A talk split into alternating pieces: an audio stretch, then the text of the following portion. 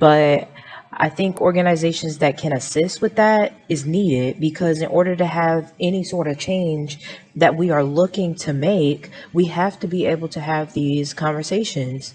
And HR is not in a place to really mediate those.